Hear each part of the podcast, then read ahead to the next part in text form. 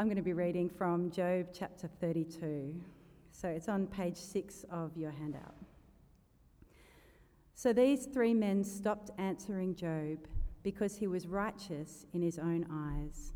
But Elihu, son of Barachel the Buzite of the family of Ram, became very angry with Job for justifying himself rather than God. He was also angry with the three friends because they had found no way to refute Job and yet had condemned him. Now, Elihu had waited before speaking to Job because they were older than he. But when he saw that the three men had nothing more to say, his anger was aroused.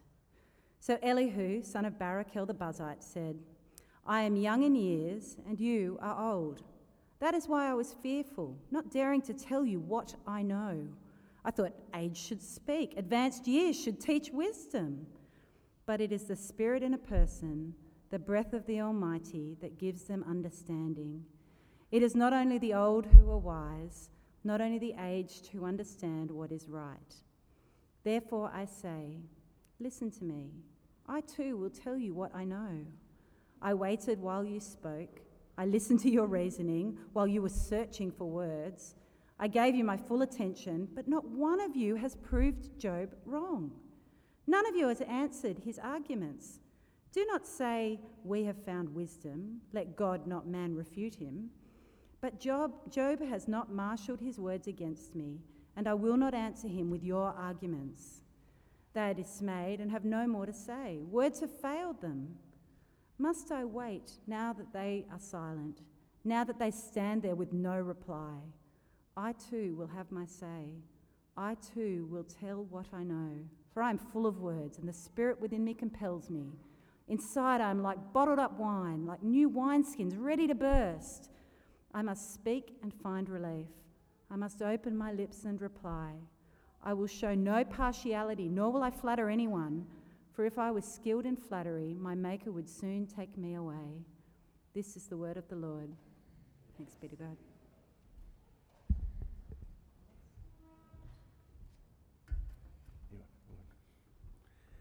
Good afternoon, everyone. Uh, it's a joy to be able to open up and explore God's Word together.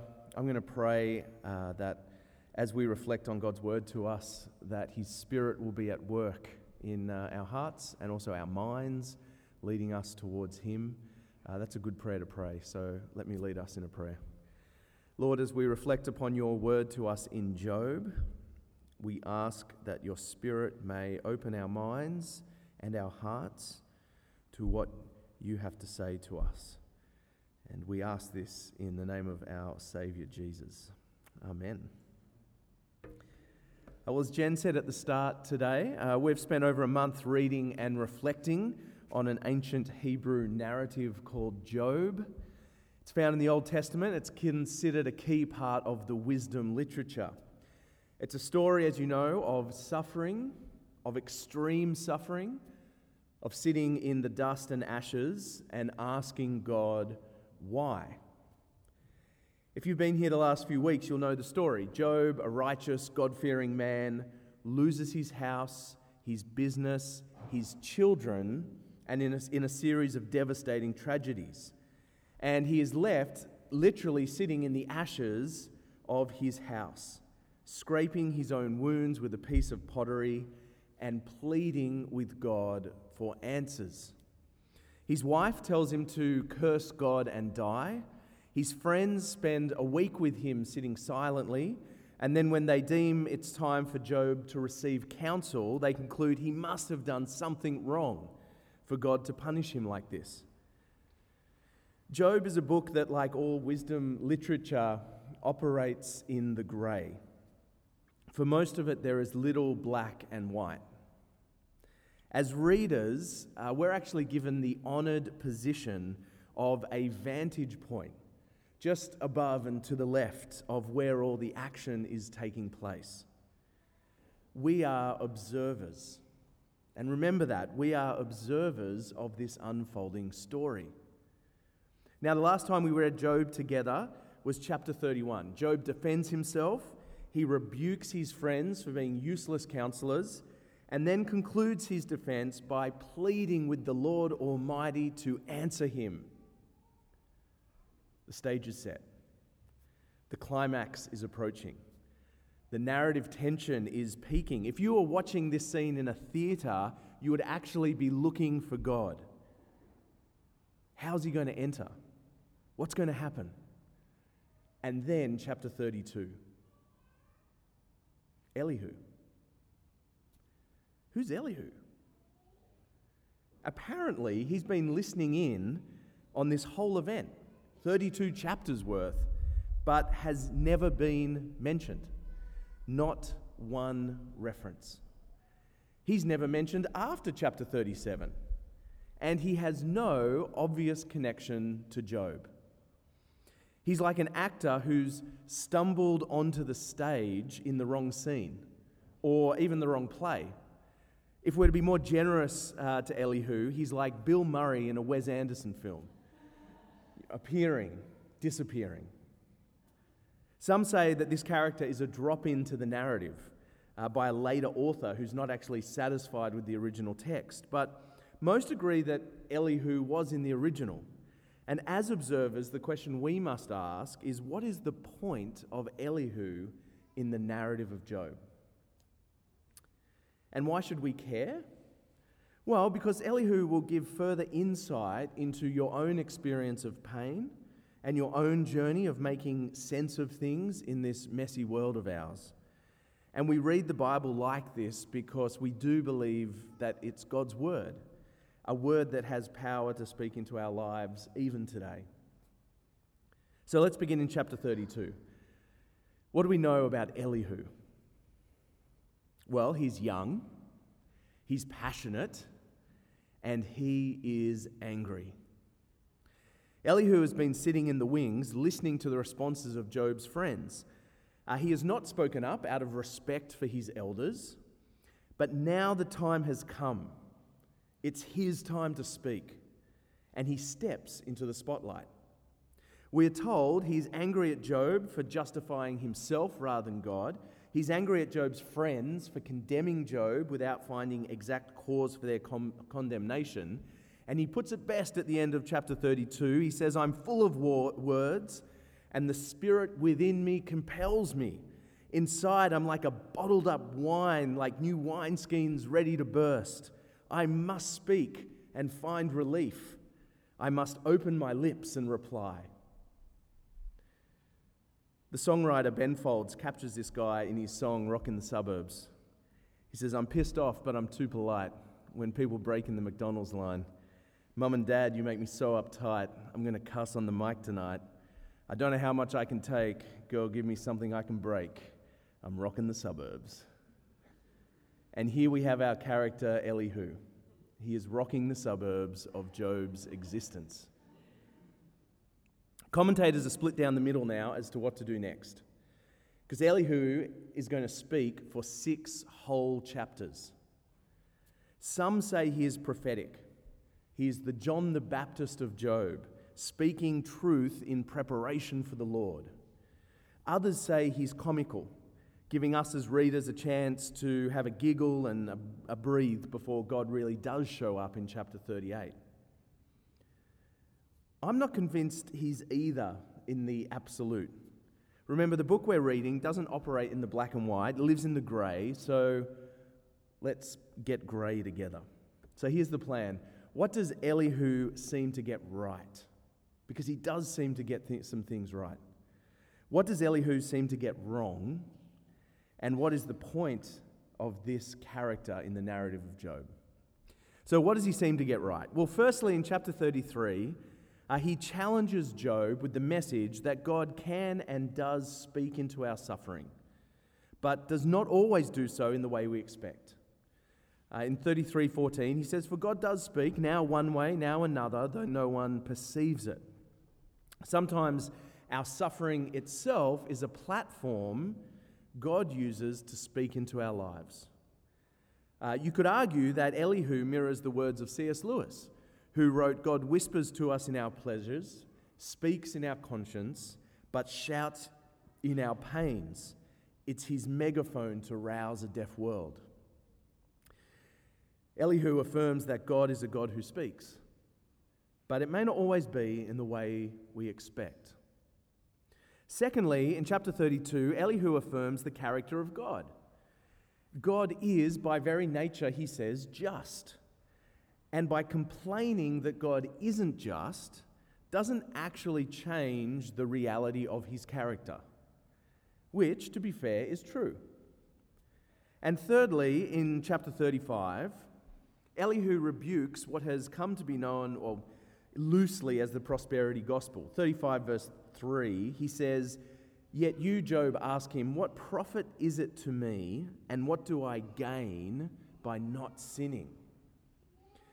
If you read on, Elihu declares to Job that just because you trust in God and follow his ways does not put him in your debt. The God of the Bible does not enter into transactional relationships in a simple, you scratch my back, I'll scratch yours kind of way. Finally and fourthly, Elihu demands Job lifts his eyes to the majesty and the power of God. Using language in chapter 37 that's actually really similar to the language God himself is going to use in chapter 38. And as a side point, it's from Elihu's speech in chapter 37 that we have our popular song title, How Great is Our God. Sing with me. Now, uh, I haven't personally suffered in the way that Job has suffered in uh, the way we read in this text here. Um, but perhaps some of us have. As I recall some of my experiences, though, there was a time for me in 2005 when things spiraled. Um, good, God honouring plans that had been put in place uh, unraveled completely. And my personal experience of that was a deep seated anger with God. It was these truths from Elihu that I needed to hear. Uh, because I did believe that God owed me for my obedience to Him. Um, of course, I never say that because it sounds, but I believed it. I did believe that if I was committed to church and I led a Bible study and I committed to going to Bible college, that God owed me good things a good relationship with a godly partner. That was the deal, right? Surely. But Elihu reminds us today that while following the God of the Bible does lead to blessing, the blessing does not simply equate to every desire of my heart, even if they are God honoring desires. I think tragically, many turn away from faith in Jesus because it hasn't delivered them the happy life they had planned for themselves. But this is based on a false view of Christian faith, uh, of God Himself, the promises He has made, and of the lives He has graciously given us. The ultimate goal for your life and mine is that we actually grow in the likeness of Christ. And as such, we grow into the salt and the light that our communities need as we await the return of Jesus to make all things new. These are the things promised.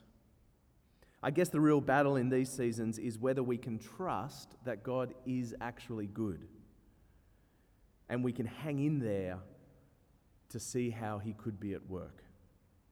And maybe that's where you are today, just hanging in there. Uh, and as a brother in Christ and with the utmost humility, um, I urge you to keep hanging in there um, because God is good.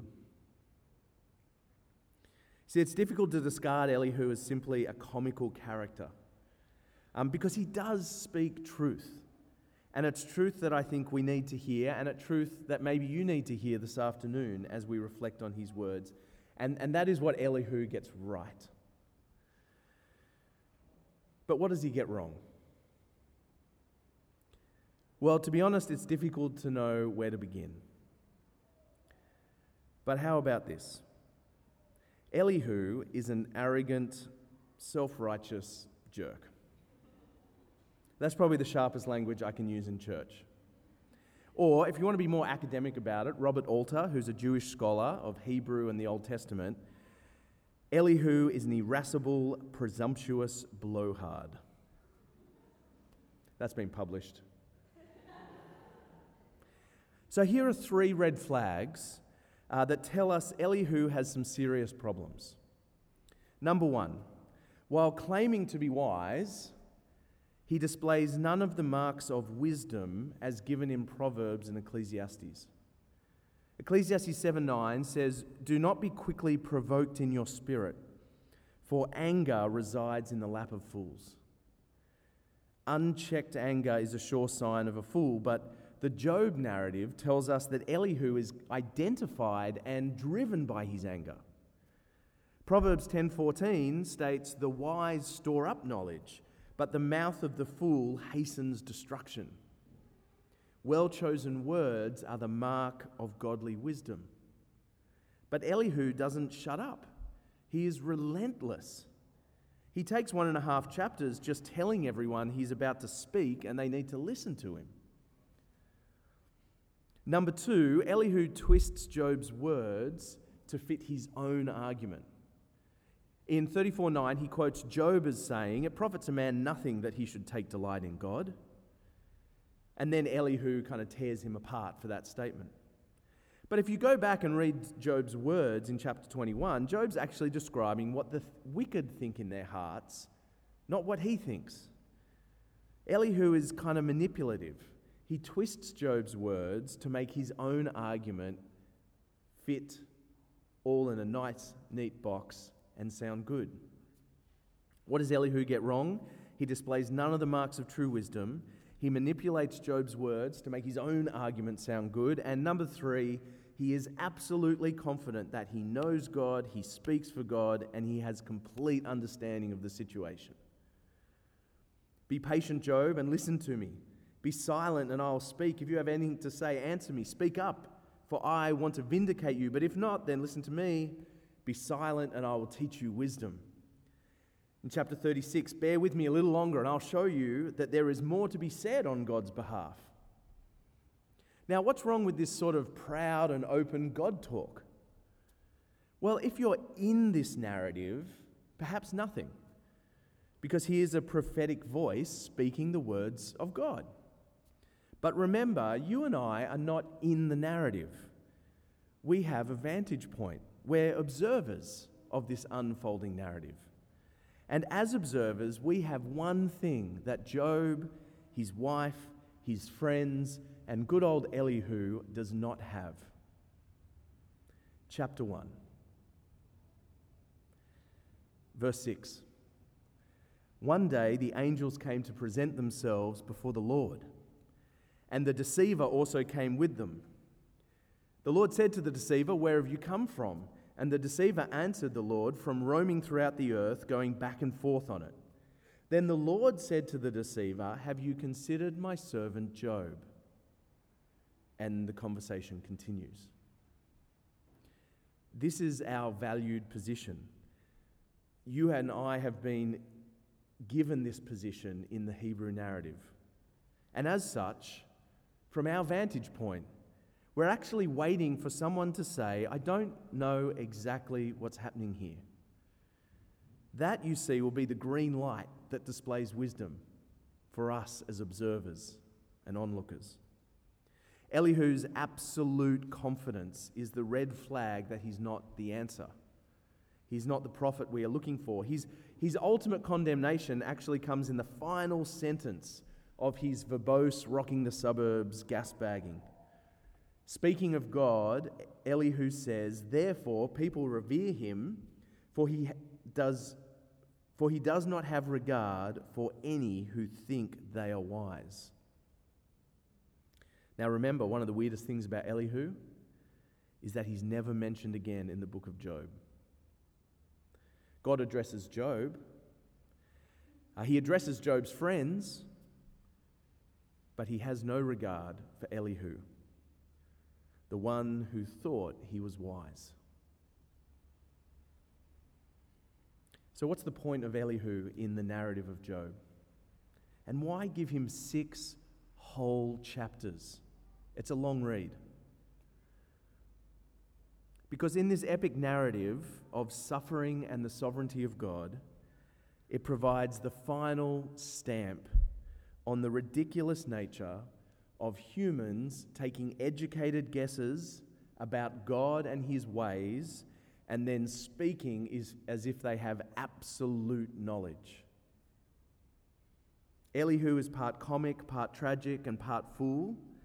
And so are you and I if we speak with absolute certainty about God and all of his ways.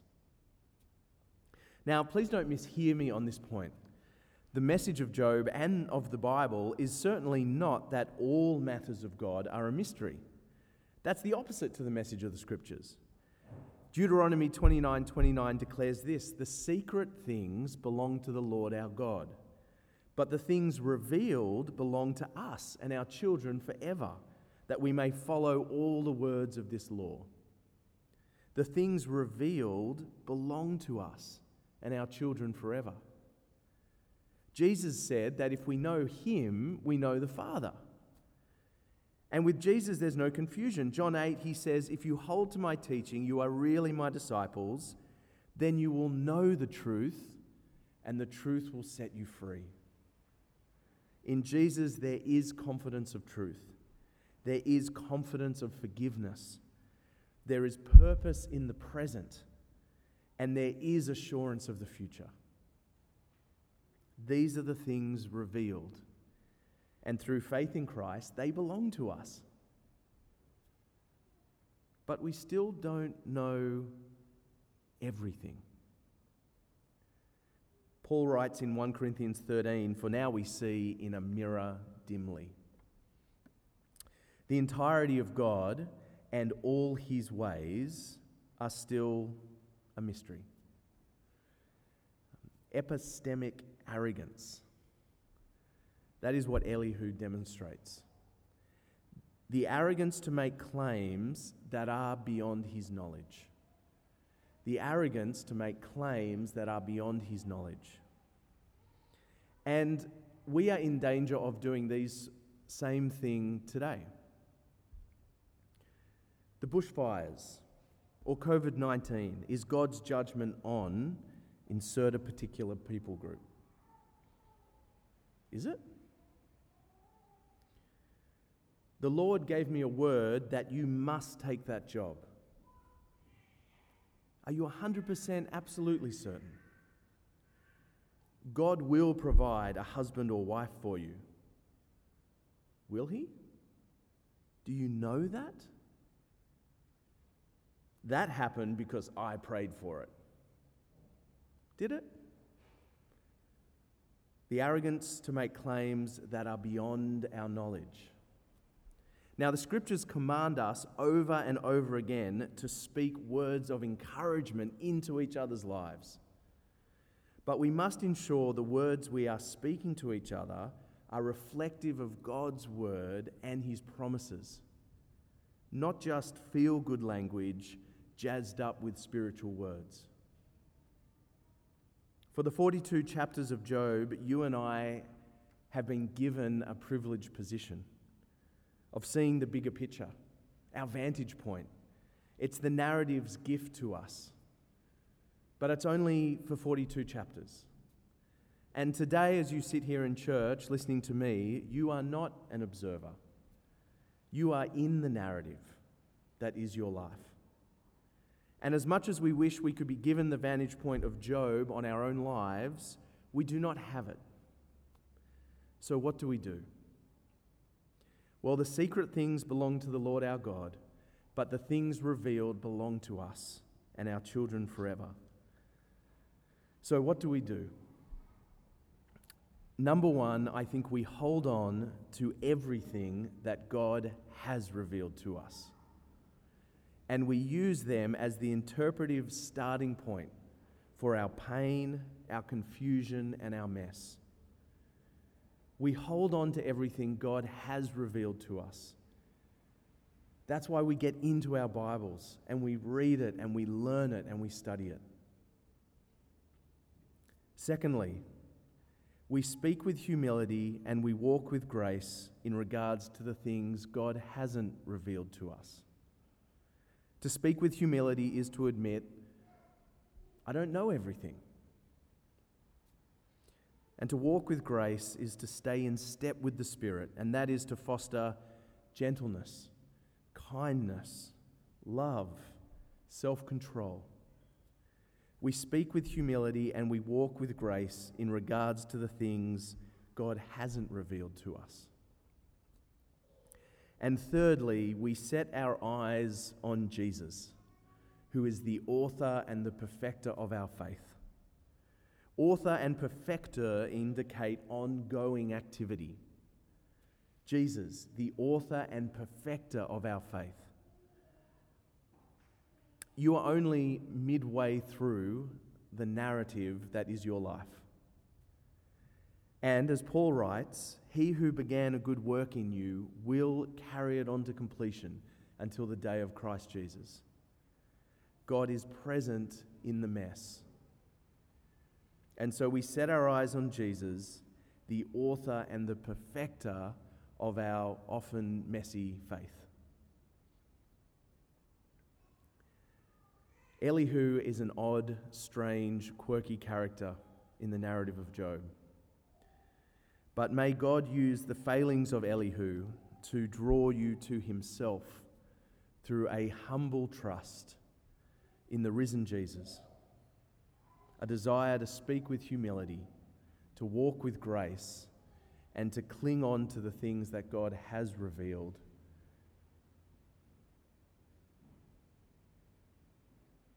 So I'm going to pray and ask that God may lead you into that space uh, this afternoon, this week, that we may know what He's promised us and that we may have humility and grace in the areas that are still unknown.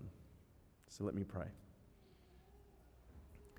Our Lord and Father, we give you great thanks for the many things you have revealed to us, that we may know you through your Son Jesus, that you love us as seen in his death for us on the cross, that there is hope beyond the grave, as seen in his resurrection from the dead, and you have a plan for our life right now to love you, to love others, and to grow up in the likeness of your Son Jesus. Lord, we thank you for all that you have revealed to us. But in humility, we realize we still don't know everything as you know we see as in a mirror dimly. Lord, where we don't know everything, gift us with humility and with grace that we may navigate our own mess, trusting in you, and that we, we may be an encouragement to others as they navigate the unknown. Lord, lead us by your Spirit in this way, and we pray in Jesus' name. Amen.